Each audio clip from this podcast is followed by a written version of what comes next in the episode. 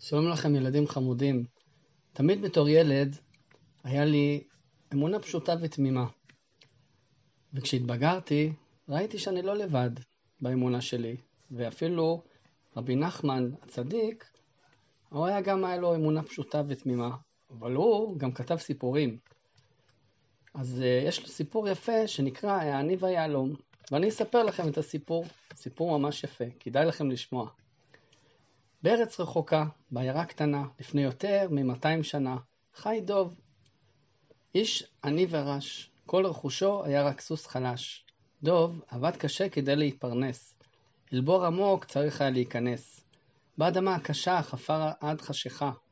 טיט הוציא מתוכה. בסוף כל יום יצא דוב עם הסוס למכור את הטיט בו היה עמוס. כי באותם ימים יצרו מטיט לבנים, וכך היו את הבת, הבתים בונים. יום אחד, בשעת חפירת הטיט, רואה איזו השגחה פרטית.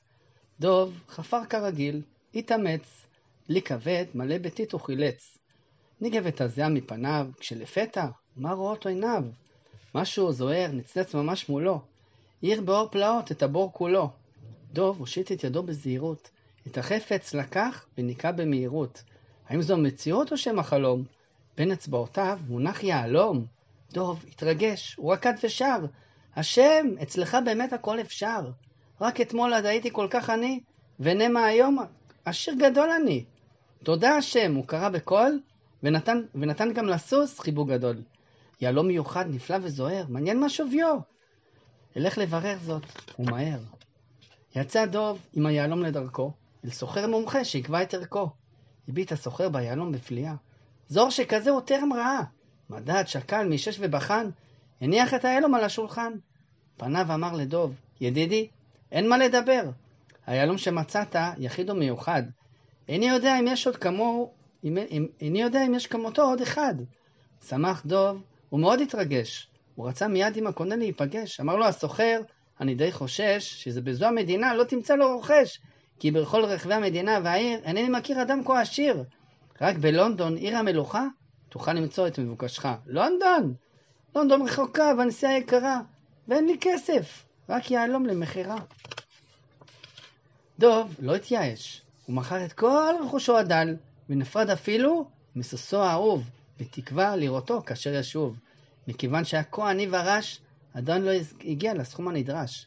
הלך וקיבץ מאנשים טובים עוד כמה וכמה זהובים, וכל הכסף שאסף הספיק לבסוף רק כדי להגיע אל הנמל שבחוף. ואיך יפליג באונייה בלי כרטיס נסיעה? דוב התפלל והתחנן לישועה, השם, הרי הכסף שלך, וגם הזהב, עזור לי לדעת מה לעשות עכשיו.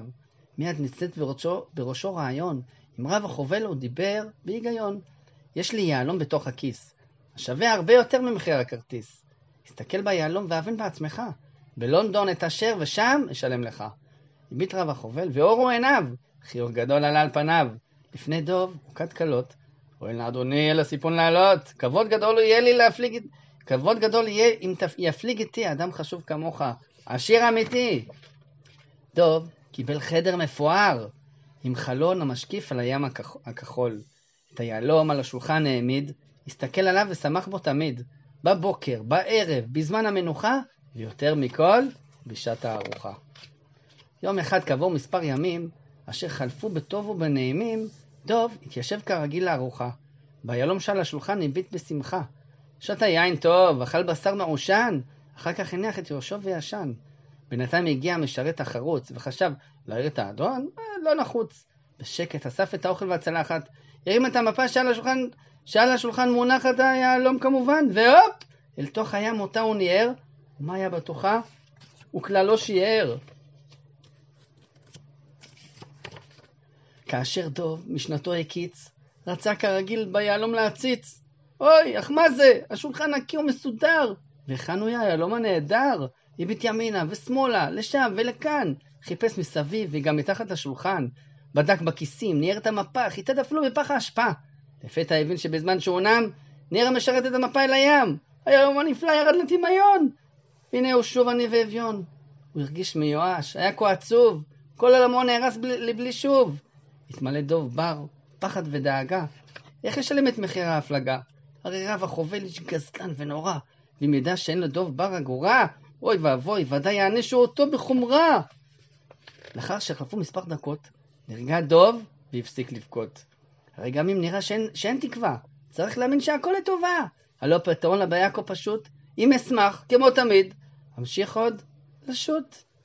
הם לא ידעו שכבר אין לי יהלום, אוכל להגיע אל החוף בשלום. התחזק דוב ועשה עצמו שמח. הוא שר וחייך, רקד והתבדח, ומתוך שמחה, ביטחון והתחזקות, משך גם את רב החובל לריקוד. אפילו התוכי למעגל הצטרף, ויחד איתם בשמחה השתתף. אחרי שרקדו בשמחה גדולה, אמר רב החובל, יש לי שאלה. האם לבקש דבר מה אפשר? נוכחתי לדעת שאינך נבון וישר, ובכן הקשב היטב, ידידי, יש לי רעיון מצוין אך סודי. כאן החיטה נמכר, נמכרת בזול, קנה מטען חיטה עצום וגדול. בלונדון שורר כרת רעב, אמכור, אמכור שם חיטה בכסף רב, וכך אוכל להרוויח המון, יהיה לי אז שפע של ממון. רק מדבר אחד אני חושש, שלא יתחילו עליי להתלחלש, להתלחש. לומר שאת הכסף גנבתי, ומוצר המלך אותו לקחתי. אז יש לי הצעה מאוד פשוטה. אני אשלם על כל החיטה, אך אתה תחתום על שטר הקניין, כך שמי לא יוזכר בעניין. כמובן, גם אשלם לך עבור המאמץ והטרחה. דוב הסכים להצעה, היא נשמע כלל לא רעה. באמצע הדרך עצרו לחניה. רב החובל ביצע את הקנייה, רכש מטען עצום של חיטה, שילם את מלוא הסכום תמורתה. על השטר, חתימתו של דוב התנוססה. אחר כך המשיכו כולם במסע. חלפו עוד ימים, ימים אחדים, וכבר בשערי לונדון הם עומדים. דוב המשיך לחייך ולשמוח. מהיהלום שטבע ניסה לשכוח. והנה, מיד כשהגיעו ליבשה, חלה רב החובל במחלה קשה. אפילו הרופא הנכבד שהגיע לא הצליח אותו להושיע. מאחר שרב החובל נפטר, ודוב חתום על השטר, הפך כל המטען החיטה להיות רכושו הפרטי. מעתה, את המטען מכרו בכסף רב, והרוויח פי כמה ממה שחשב שיקבל עבור אותו יהלום, היהלום שטבע ונגוז כחלום. היהלום שדוב בר גילה, בעצם כבר בהתחלה לא היה באמת שלו, ולכן אבד ונעלם לו. אבל החיטה שרב החובל קנה, והגיעה לדוב בר כמו מתנה, השטרה שייכת לו באמת, לכן זכה בה כשרב החובל מת. חזר דוב אל ביתו בעיירה, הקדיש את זמנו ללימוד התורה, נגדב מכספו ועזר לכולם, הרי על חסד עומד העולם. שמח דוב שמחה גדולה, והודה להשם על חסדו הנפלא, איך ברגע התהפך הכל, כמו שרק השם יכול.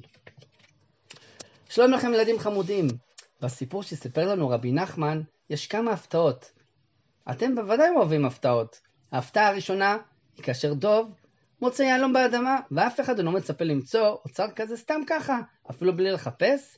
ההפתעה השנייה היא כאשר היהלום נופל לים, אוי ואבוי. אנחנו שואלים מדוע דוב בר נרדם, ואיך המשרת לא ראה את היהלום. ההפתעה השלישית היא כאשר רב החובל מת פתאום, וכל החיטה עוברת לבעלותו של דוב, וכך הוא נעשה באמת עשיר. בואו נחשוב. אם דוב היה מתעצב ומתייאש כאשר איבד את היהלום, רב החובל היה מגלה זאת מיד, וכל הסיפור היה משתנה. אך דוב לא התייאש, להפך, דווקא לאחר שאיבד את היהלום הבין שאסור להתייאש אף פעם, והכל בא מאת השם. ובזכות שהתחזק באמונה והתמלא ביטחון בהשם, הוא קיבל בסוף הרבה יותר. מה נוכל ללמוד מהסיפור על דוב? גם לנו קורים לפעמים דברים שאנחנו לא מבינים, דברים עצובים או מבהילים. כאשר אנחנו לא מבינים מה קורה, כאשר קשה, קשה לנו או עצוב, אנחנו צריכים להתחזק ולזכור, הכל לטובה. השם יודע הכי טוב מה טוב לנו, מה מגיע לכל אחד ומתי צריך לקבל כל דבר. אם נזכור זאת, בוודאי נהיה תמיד בשמחה, ונזכה כולנו לקבל מהשם מתנות רבות. בעזרת השם שנזכה כולנו לדברים טובים ורק משמחים כל ימי חיינו, אמן ואמן.